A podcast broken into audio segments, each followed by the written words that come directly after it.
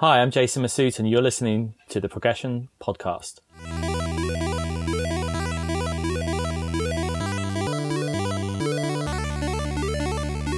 Hey, folks, welcome back to another episode of the Progression Podcast. Hooray! We're now into December, feeling Christmassy. I'm trying to make these intros a little bit less formal and a bit more chatty, which means uh, they'll be longer, more rambly, and maybe less useful, but here we go. So, this episode, I'm talking to Jason Mesut. He is a person who has been thinking about design careers and design progression for much longer than I have. He has a lot of interesting opinions on the matter. He's done a lot of exercises, worked with a lot of teams.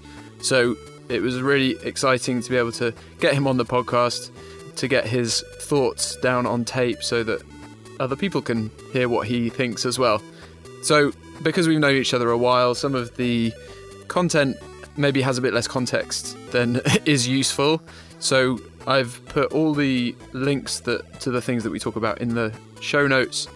Please do make sure that you're clicking on them. Hopefully that will help you to understand some of the things that we're talking about a bit more.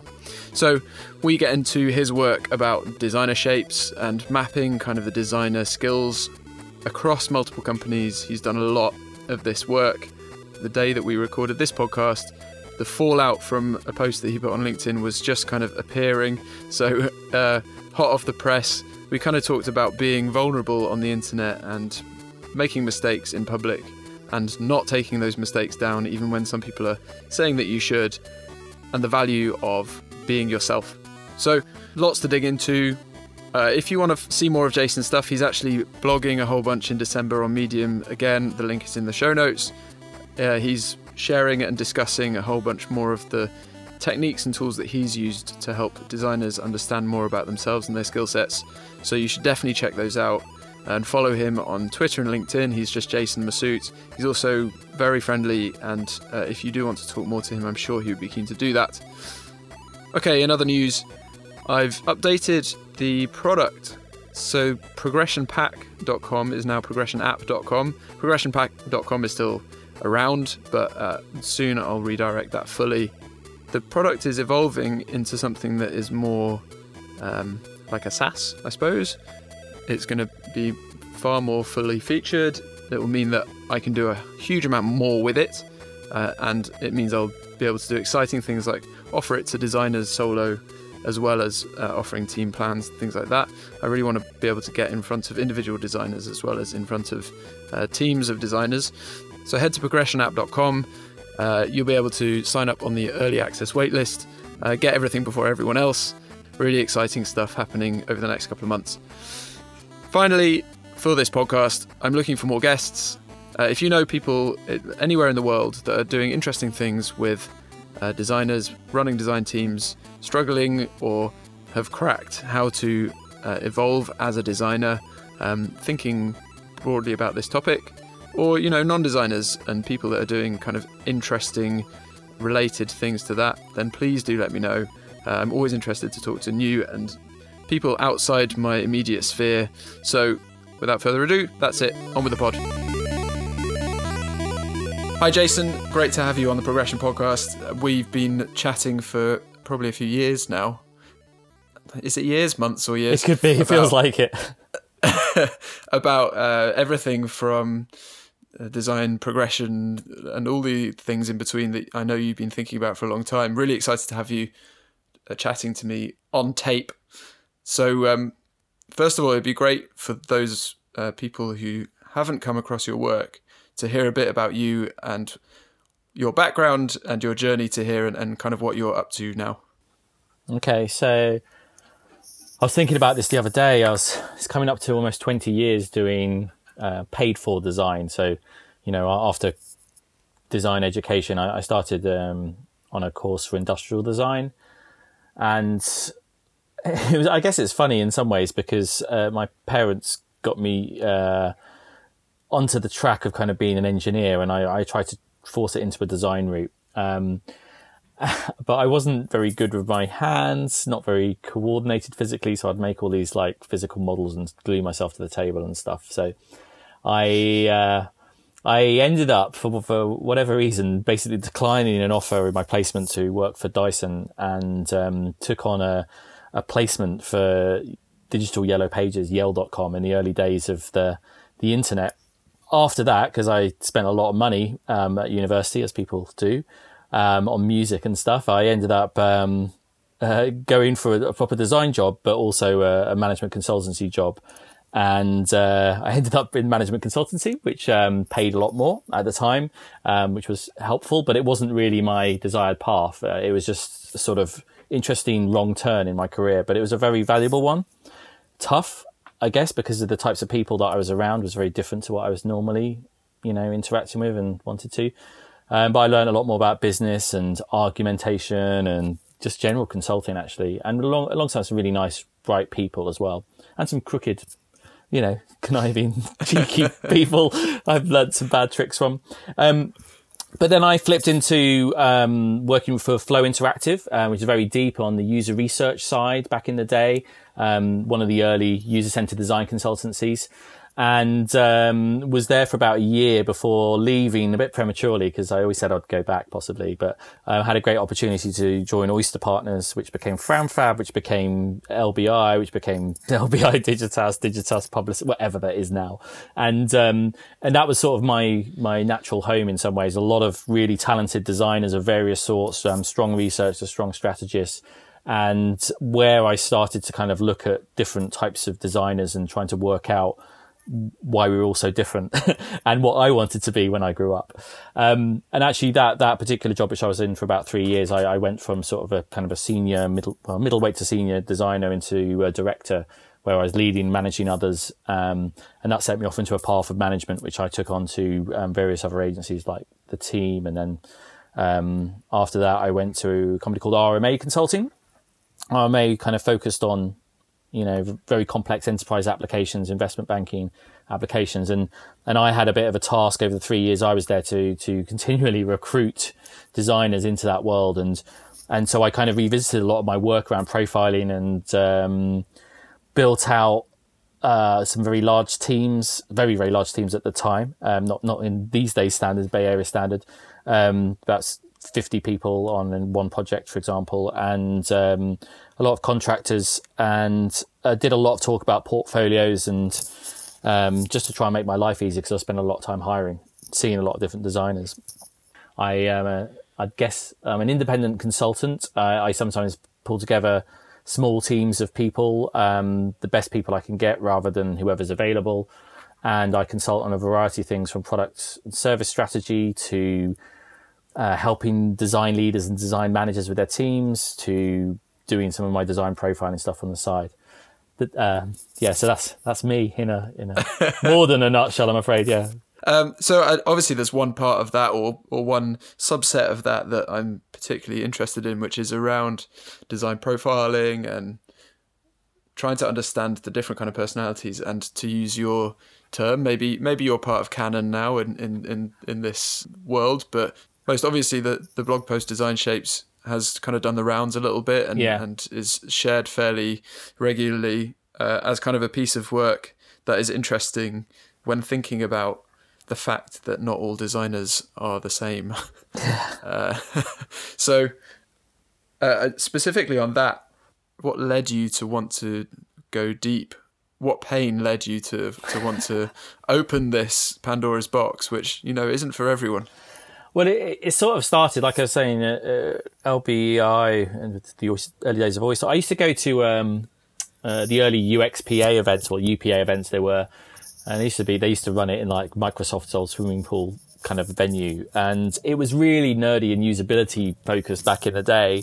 But I still used to go along, even from when I was at PA Consulting. Kind of, you know, I was always a big part of the community and going to these events and speaking out and saying my thing. And one one time, uh, Giles Colborne of CX Partners um, now uh, asked, you know, well, you know, who are who is our sort of like the designers we look up to? Who are the, the sort of people in user experience or usability that we look up to? And there really wasn't anyone there like that would, that I was aspiring to be. Like no one that I could relate to. There was back in the day, it was like Jakob Nielsen, Jared Spool and stuff. And like, you know, and that's interesting. Jared's still more about, but, but they weren't like designers like I was who cared about experience. So they were kind of from a very different angle. and so I, I, started exploring this notion of the what would be the perfect designer to, to aspire to. And so I, uh, back in 2005, so about 13 years ago, I, I started working on this poster called uh, Creating the Perfect Experience Architect. We called them Experience Architects at Oyster back in the day. And um, I kind of spoke to a bunch of colleagues, people around the business, ex colleagues, clients, and all sorts of things. And and just surveyed them. So like, what, what, what makes a good one of these people, these good user experience people? And I knew there was no such thing as a perfect one. I just knew that, that I'd be interested to find out what, what was, was interesting about them. And, and what was fascinating was that so many interesting things came back and they weren't really about the, the kind of craft skills that, that maybe we were focusing on back then. You know, we were still talking about pattern libraries and all this other stuff, typical things that we still talk about. And, um, it was fascinating to me because there was a lot of stuff in there that was very like you know soft skill if I'm, I'm not allowed to say soft skill but interpersonal human skills human skills. I use your categorization now human skills um interhuman skills the, the sort of stuff that um relates to how you work with others. And so empathy kind of was high on that list. There was number two for example the, the priorities after being a team player um, but it was empathy for beyond users. It was empathy for your partners and colleagues. So I really stressed that point with others when I talk about that poster. But anyway, that poster used, used to, I did it once for a EuroIA back then, the first EuroIA and, um, uh, Oyster Partners, every UXPA careers event. I, they would always bring it out even after I left, like the good several years. I was like, oh man, that's, that's still going on. Um, and I would use some of the framework. Um, but also back in those days, uh, one of some of the guys in the team had gone to an adaptive path event in Amsterdam and they brought back this design framework and they started to draw these shapes over this like quadrant of different areas, design strategy, uh, user research, interaction design and IA. And so we started doing that with the team and just mapping these different shapes for people. And uh, people really found it really interesting, really useful and really quick. So I kept on doing that throughout my career and I kept on referencing both the perfect EA poster and this blob mapping thing. I call it blob mapping. Um, uh, and whatever whatever presentation I was doing, it kind of it kind of factored into about like thirty percent of all of my presentations that on SlideShare. And everyone would always clip that slide, always reference that slide. I was like, what? And I would see like these people talking about um, this this framework, this quadrant thing, and um, uh, and and reference it over the years. And I, and I kind of just let let it be for a long time. And then recently we picked it up when um, a recruitment consult um, company came in, got in touch with me, uh, and uh, they wanted to kind of advance that model because things had moved on. And I was like, "Yeah, cool. I'd like to spend some time advancing it because it's about 13 years out of date, you know." and so I got my head into that space again and started to to work through it. And then I guess really only last year I've just started to, you know, just over a year ago now, um, just started to run workshops around this and just just developing a whole bunch of frameworks just to draw stuff out around that. So yeah, you've been working with a few kind of uh, clients here in London and, and, and elsewhere on design shapes and, and getting into the design team and getting into the personalities and and uh, try to map the capabilities and, and the interests. What's the problem that you're solving? Well, that's a good, that's a good, good question because I'm, I'm, redefining that problem now because um, there's various reasons we'll come on to. Um, so for example, I'm trying to, I'm trying to distance myself from the career ladder and we'll come back to that, I'm sure. I, I really, because I think that's a slightly different thing. So the weird thing is, is that people always want to get to a career ladder and be able to have the framework in which they can assess people fairly, right? This is, this is what your work is all around and everyone wants it. Everyone comes in a workshop, they want to find out about that, even though it's not, I'm not quite saying that. For me, I want people to better understand who they are and understand where they want to develop. And I guess a part of that should be some form of peer review and try to be, you know, assessing yourself. But what I've realized is that it's actually just incredibly valuable just to spend the time with self reflection using different prompts essentially to help you think f- through yourself and through a different lens than you might have seen yourself before. And, and, and you, I think I, I heard you talking with Austin or something around this um, the other day, like, you know, it's it it just people don't the designers are not spending this time self-reflecting. We don't have the tools, we don't have the frameworks to do this, and and so um, I think the primary reason is to get people to self-reflect and to understand where you know where they are, and I think that would make people happier for one. I mean, obviously the the companies themselves want to understand where they want to develop and invest and where there's gaps in the team where they can hire, and then also how to hire the right type of person. You know, how are they going to express what they need, um, and then also just trying to, um, I guess, manage the. Uh, yeah, basically, well, for example, if you're an agency or consultant, in fact, even in house, right, you're trying to kind of place the right people on the right type of work. And so maybe you can understand better the different types of skill sets and explain to your other stakeholders well, actually, Jason's a different type of designer to Johnny. He's going to be more useful at this stage of the process or more useful for this type of work. Um, you know, it's very different. Um, and, and just try to give people a better language for explaining their differences and their diversity, I guess. So mm. th- there's a multiple reasons. I haven't really boiled it down to one or two, but at the moment, I'm really distancing myself from the career ladder stuff for, for various reasons. Um, so yeah, that, that, does that explain? Is is one of the reasons uh, a political one? It, does it become too emotional at that point or? Well you know to be honest it is a bit political because there's a lot of people who are trying to come up with the answers. And you know i know I, have been working with um you know and chatting through with with um, similar people to you have like todd and what he's been talking about the career ladders. And and I, and i i get I get the the need, the motivation to have clarity on roles and be fair and all those sorts of things. But the problem I asked, and the thing I asked in my recent workshop to a bunch of design ops people was, you know, can you wholeheartedly say that if someone has ticked all those boxes, that they're being guaranteed the promotion to that next level? Can you guarantee that they'll get that pay rise? If you can't, and if you don't think that's accurate, then then you're setting an expectation that can't be fulfilled. And I've not been in an organization that could categorically say we can definitely promote people based on that necessarily that specific advancement or give them the promotion based on that or the, the increase. And so I really worry that it sets up a kind of an illusion of exhaustiveness and absolutist uh, you know, progression. Box ticking. Yeah, but like, you know, and I've played that game. I used to play that game back in Oyster back in 2005. We had all those frameworks. We had that stuff. And I would like, I learned this from PA. Like you would, you would play the game. You would basically see your requirements of progression. You would kind of, you know, we had like a, a, a macro based uh, spreadsheet and we worked out how to hack into the, the rules of it because we're a bunch of like smart techie people. And so you could work out the principles of like how it got derived, right? And then you could kind of play the game. Now, um, yes, I was doing good work, but also I was proving the fact. And so we kind of tried to make it undeniable, but, but I know how to sell, right? As well. I've learned that to mm. some extent. Now, other people didn't know how to play that game, but they might as well have had, um, you know, they might as well have been uh, better equipped, better, more competent than I was in the relevant areas, but they just didn't do that, didn't spend the time in the spreadsheets. And, and I just don't think that that in itself is fair. I mean, I don't, I don't find the tools themselves at the moment. I think your tool's better, obviously. To, to you don't have to say that. easy to engage with. So, so I, I, have a little criticism in my latest presentation that you know why we ended, we've discussed this, why they end up in a spreadsheet. They're, they're hard to update. They're hard to create in the first place, is your point. You know, you, you need one person to do it single-mindedly and they need to understand all these different categories and write them in one kind of consistent way. No one can do that easily. And, um, and then if you need to update it later on, you've got to kind of go through everything, make sure it's all consistent, the right level of abstraction, make sure you're, you're capturing everything, make sure it's all exhaustive. And then you've got to hope that someone's going to use it, right? And it's, mm. it's, they are hideous to use. They're hideous to use. Yeah. You, if you make them too abstract, then it's going to be too ambiguous. If you make them really specific, then is it going to cover everything?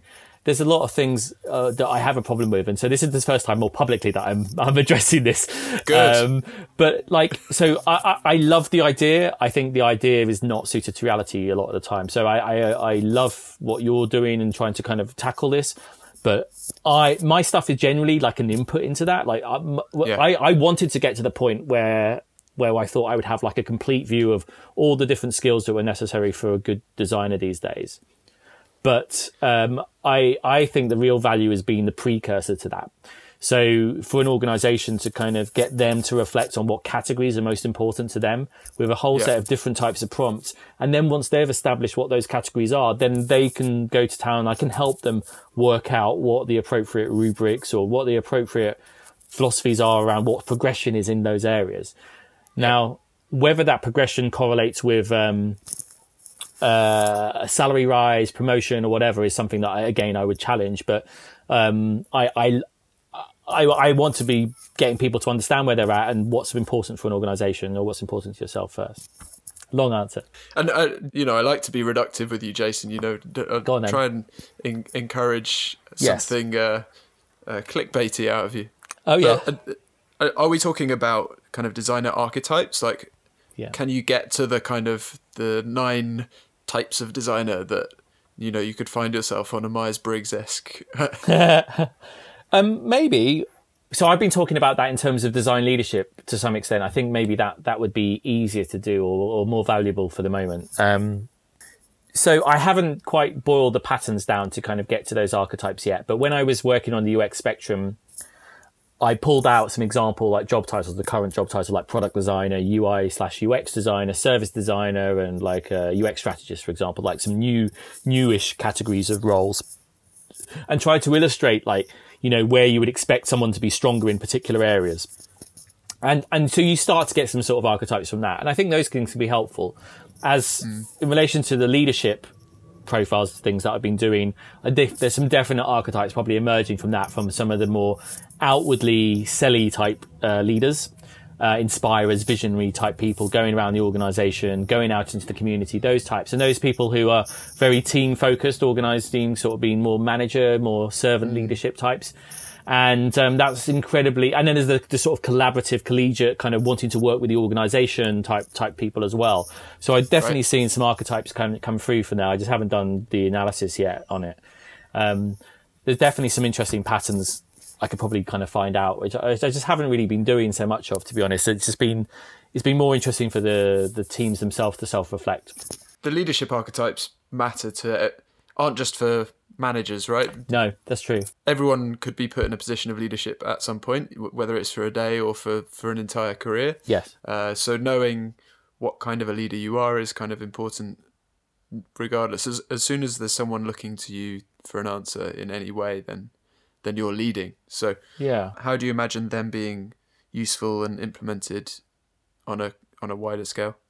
So I agree with you. That's one of the conclusions I got to was that when I started to map people, I started to do leaders, managers, and those sorts. And then I realized that actually, you know, anyone in the team could be doing some of these things, these different categories. So, um, and then I realized that a lot of them are really important to design ops, right, as well. So, you know, they were, they were the core of design ops because it was basically all the categories were things that weren't solution design.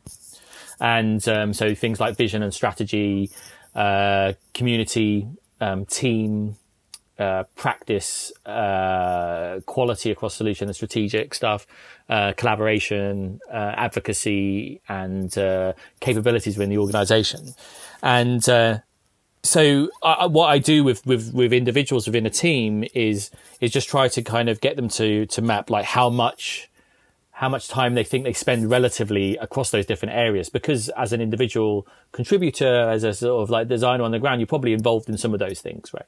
And then I asked them the question of like, where out of the, out of those categories, which three areas do you think your your team or your function should be investing? So not saying about you, but saying where should there be some investment. And it's really interesting when you you compare what a sort of individual contributor uh, designer on the ground says versus what the leader or manager has said and stuff. So you see some kind of interesting discrepancies there.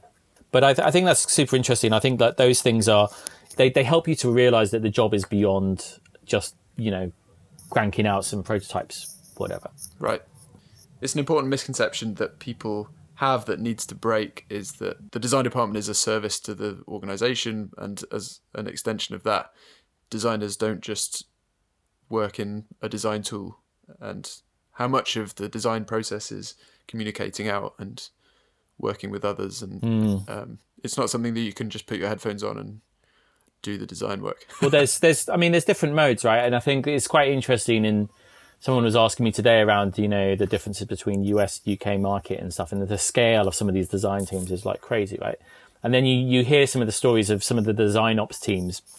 I've been trying to get my head around like what design ops really means, as many have and and there there is a viewpoint that like in some organizations the design ops are sort of acting almost like as account manager type producers of old where you know they will go and get the briefs. They'll take them into the kind of cocoon of the design world. The designers can crank out their work and be really happy that they're not having all these meetings and engaging with all these other stakeholders and then push the work out.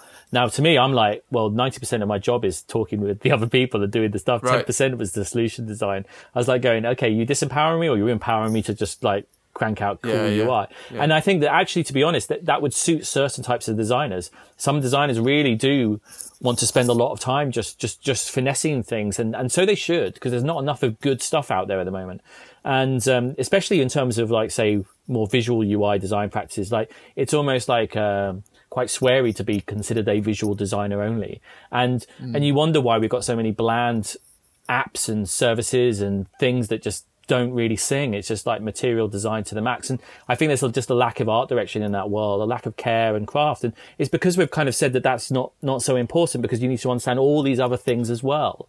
And, and I think this is a problem that's symptomatic of the digital design, user experience, product design world where we are just inundated with the amounts of skills, capabilities, mindsets, thinking, knowledge that we should understand. It's so paralyzing and people are really lost in that. That's why having some, some of these simple frameworks just helps them kind of get back to base around what's really important.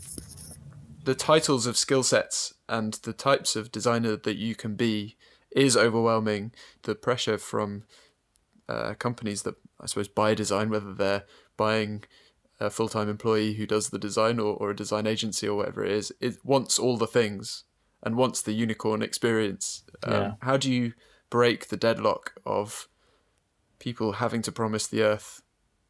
Um, I think there's probably is there are ways out. I think that it's always going to be really complex, and so like in an ideal world, the the mega spreadsheet, the, the boiling the, the ocean of UX or whatever I called it.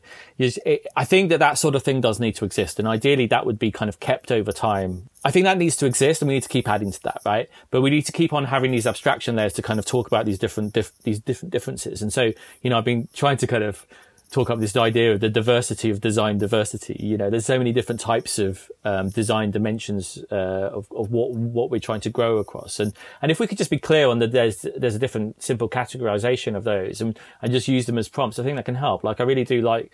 I ended up for a project, and um, you know that you're aware of with one of my clients, and. Uh, I, I just kind of decided to just go with your categories because they made some sense the human maker and leader, right? So, um, I had some different things underneath them, but then, you know, it just kind of helps us to kind of pass a lot of the complexity. So there right. might be more things that add on to the list, but at least there's some kind of overarching frameworks that, you know, that can help people recognize the difference. Yeah. I'd like to move on to the second question that I had prepared for you as a, a, a starter for 10, a discussion point is those that follow you on social media or that have seen you speak at a conference recently, definitely, but actually even a few years ago, I remember the first conference I saw you at, this was also true. You're very open and frank about both strong opinions, but also vulnerabilities and, you know, when you're not feeling so good or, or difficult times in your career. In a world where the, I suppose, the, the social media age has made us all want to create a, an online persona for ourselves that is the best possible looking thing, you know, what makes you want to share so openly? What benefit do you see? Maybe I'm being cynical asking whether you even need to see a benefit, but uh, I, this is something that I'm trying to do and probably yeah. am not good enough at. So I'm really interested to hear from you. Um, I, have always been somewhat self-deprecating, right? So I've had a lot of uh, confidence issues, right? Uh, I think like many people. Um, I, you know, when I was at a management consultancy, you know, they force you into doing these presentation training. It's like proper horrible and, and all these different things. And, and I wasn't getting heard in meetings, all this typical stuff like, you know, the, the, the women call out, like, you know, when, when they say something and then someone repeats that. Like, that used to happen to me all the time. I got really frustrated with it. And, and so, uh, you know, I, I was always very shy as well. So uh, being quite timid and being shy, but thinking I've got really interesting ideas to share it felt really difficult to kind of get those ideas out. So I've um, I've overcompensated some of the, my lack of confidence in some ways by by being more forthright in the past, and and so sometimes people will see me as being really provocative and really forthright and essentially speaking my mind. Now, um, I've tended to kind of do that a lot and not not have so much of a filter generally, and that gets me into all sorts of trouble, right?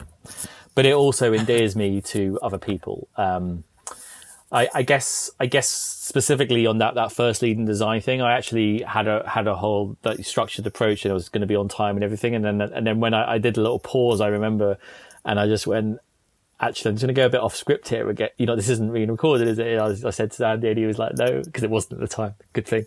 Um, I went a bit off script and just remembered like one of these things. I was quite pained because I wasn't a manager anymore and I wasn't looking after these people and I missed it. For, for a while, I wanted to get away from it, but I had a really bad experience and, and I shared that and, um, I shared aspects of that in some of the posts I've written this year, and people have been kind of contacting me, wanting to chat through it. All these great people running agencies, all these things. But you know, I've had so many of these similar things they say and, and talk about it, and so partly it's it's to kind of endear me and to self-deprecate, and so that you know when I say something, I, I'm kind of covering my own confidence tracks because I'm not like a, a very confident American speaker going to tell you how it is and this is black and white. I just, I, I, I, usually love to go after those people because I just like, I'll find the holes in those arguments.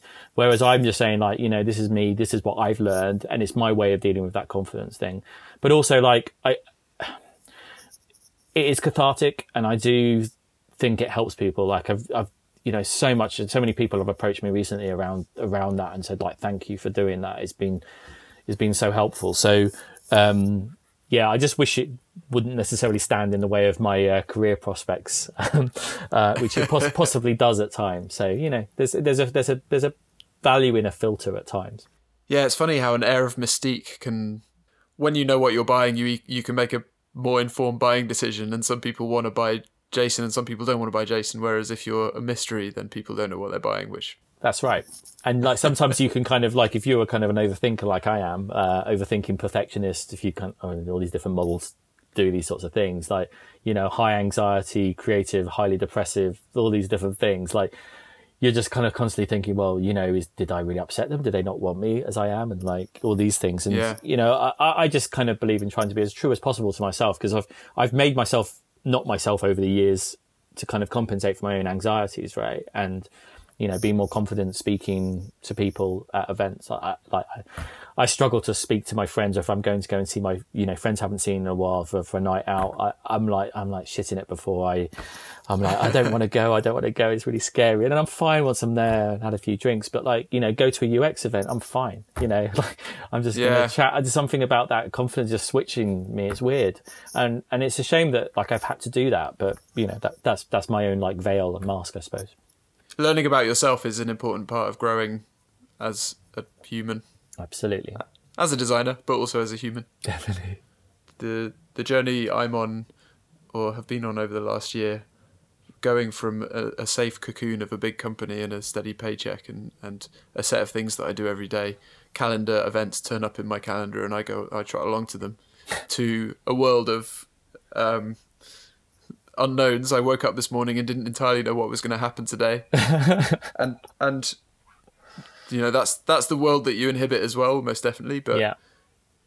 moving into that helps you to learn a lot about yourself and how well you can self motivate and what you really care about in in kind of your working week, as well as uh, the work life balance that you care about. So, you know, I know that you don't live as central and you you know hang out with your family and stuff like that, and it's really uh, it's a decision that it's hard to make if you're tied to a central London office. In yeah, I've been I've been sort of yeah in some ways lucky in that way. I mean, uh, uh, it's interesting the the effects of um, becoming a parent on on on that, but like I'm going to say something that's maybe a bit more controversial because you know as well because my, my wife can probably hear as well. Um, but uh, but you you lose a lot of your identity when you become a parent as well. And when when being a designer, there's a there's a lot of identity loaded into being a designer. You you self express a lot through the work. Yes, you're designing for other people. Yes, you're trying to kind of do things in the right way, but but you are putting a lot of energy and heart and soul into things. And um, when when your sort of purpose in your, your day job is is is to, in some part to kind of like support a family and other things as well, that that becomes a focus. And in this industry, you can get paid a lot as well for for mm-hmm. doing something you ultimately love. I think that um, it, you, can get, get even more conflicted. So you know, I've had to I've had to take on certain bits of work that I just didn't feel like were, were, were necessarily right for me, and I haven't been able to find the right kind of opportunities because I just need to bring in um, the money, and that, that is a, a, shame in some ways because um, you know, I, am very passionate about different creative endeavors and I have little, you know, design related hobbies and do IXDA as a kind of an outlet for that as well.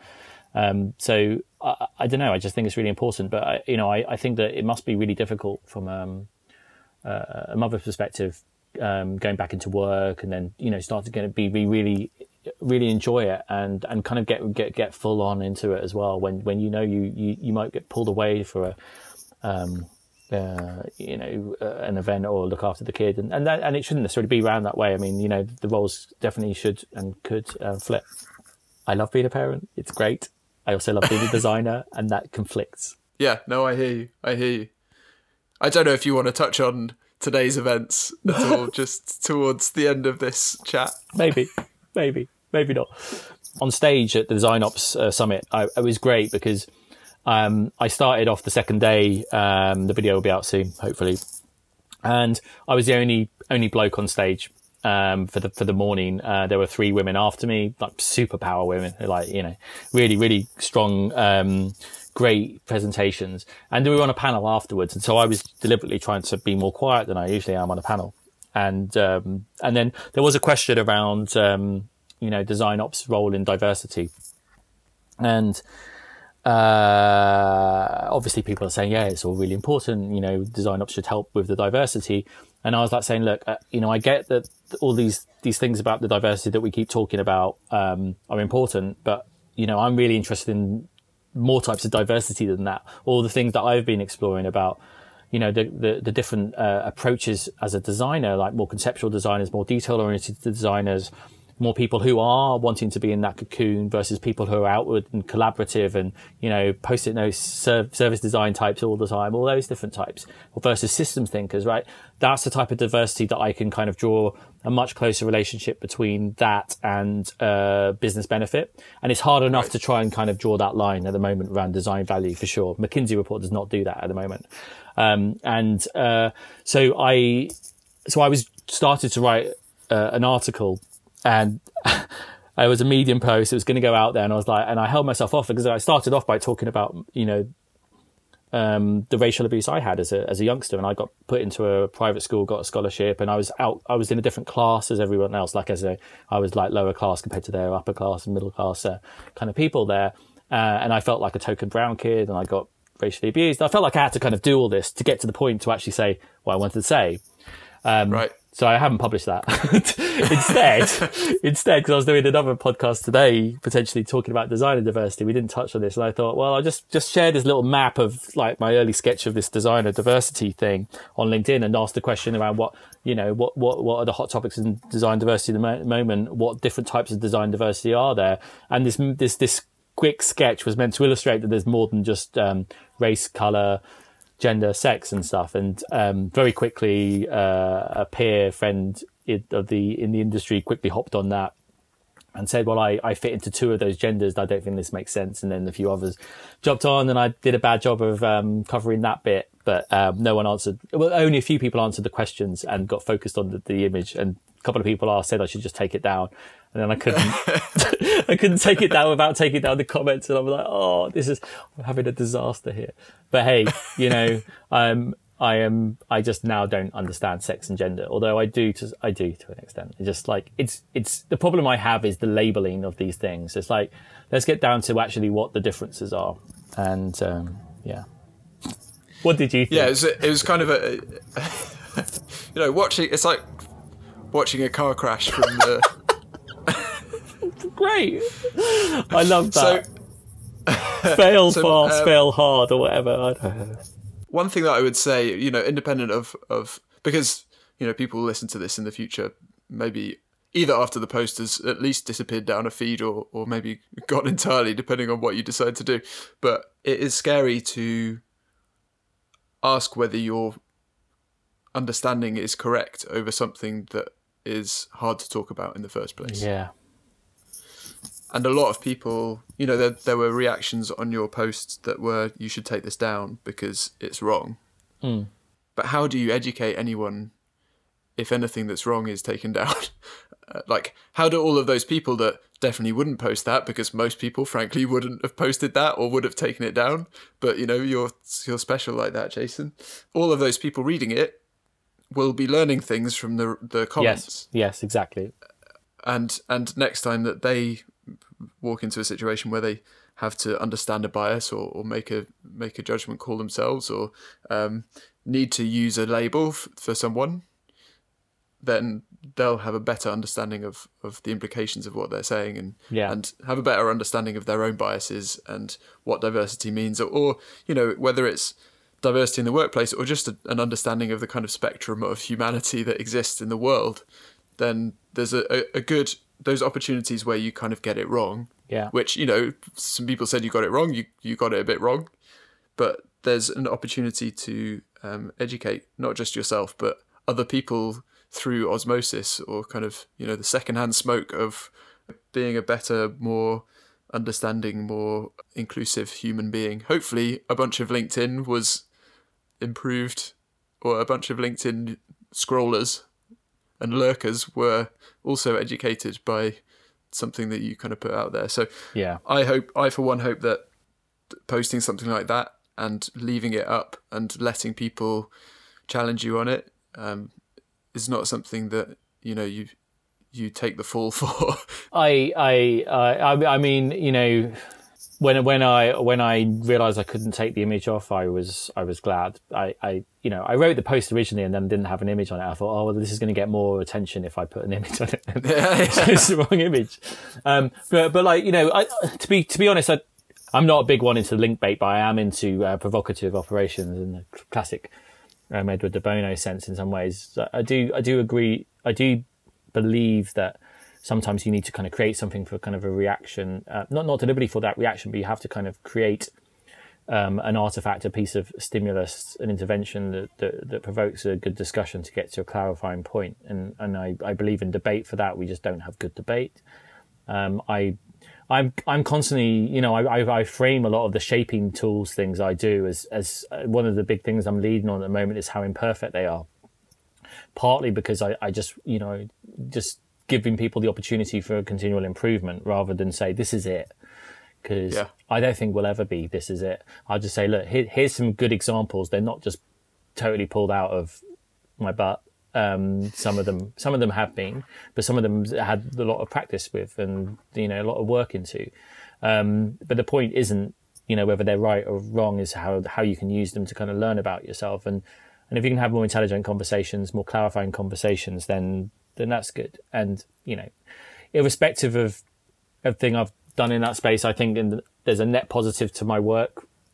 I will say, and I'm proud of that, and it's made me happy about you know some of my last 13 years.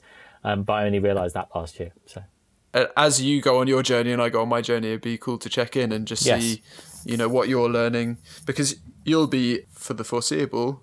Uh, to my understanding, you'll be embedded in teams and, and really kind of getting to know personalities and understanding the nuances of one organization. Whereas I'm attempting to build something generic enough to work for all. So we really have very different. I suppose we have the same goal, but but our approaches necessitate different ways of thinking about it. So Yeah. the tensions within that will be really interesting. And uh, hearing you question how much a tool can really do towards, I suppose, making a promotion decision or a hiring decision versus the discretion and kind of um, something that only a human can do is something that I think actually the difference between our two outputs will illustrate that tension quite nicely and we'll kind of see what the middle ground is. And I hope you're wrong. Well, no, I mean, uh, I I hope I'm wrong because there's more hope in in in in what you're doing. I think that you know, to be honest, I just I just see other benefits other than career progression. What I've realised and out of this process has been more useful and valuable to people is actually just doing it. Um, I I do hope for other things out out of the progression sides of things as well. And, but I do, I do think there always needs to be a layer of discretion, but I think you can have more informed discretion. Right. Um, and that's, that's incredibly valuable. So I think all of that work is great. And, you know, by having a, a database rather than like a spreadsheet to feed something else, it works so much better. So I'm a big fan. I will definitely keep in touch and, um, yeah, keeps me on my toes. Cracking. Have a good day. And you too. Take care.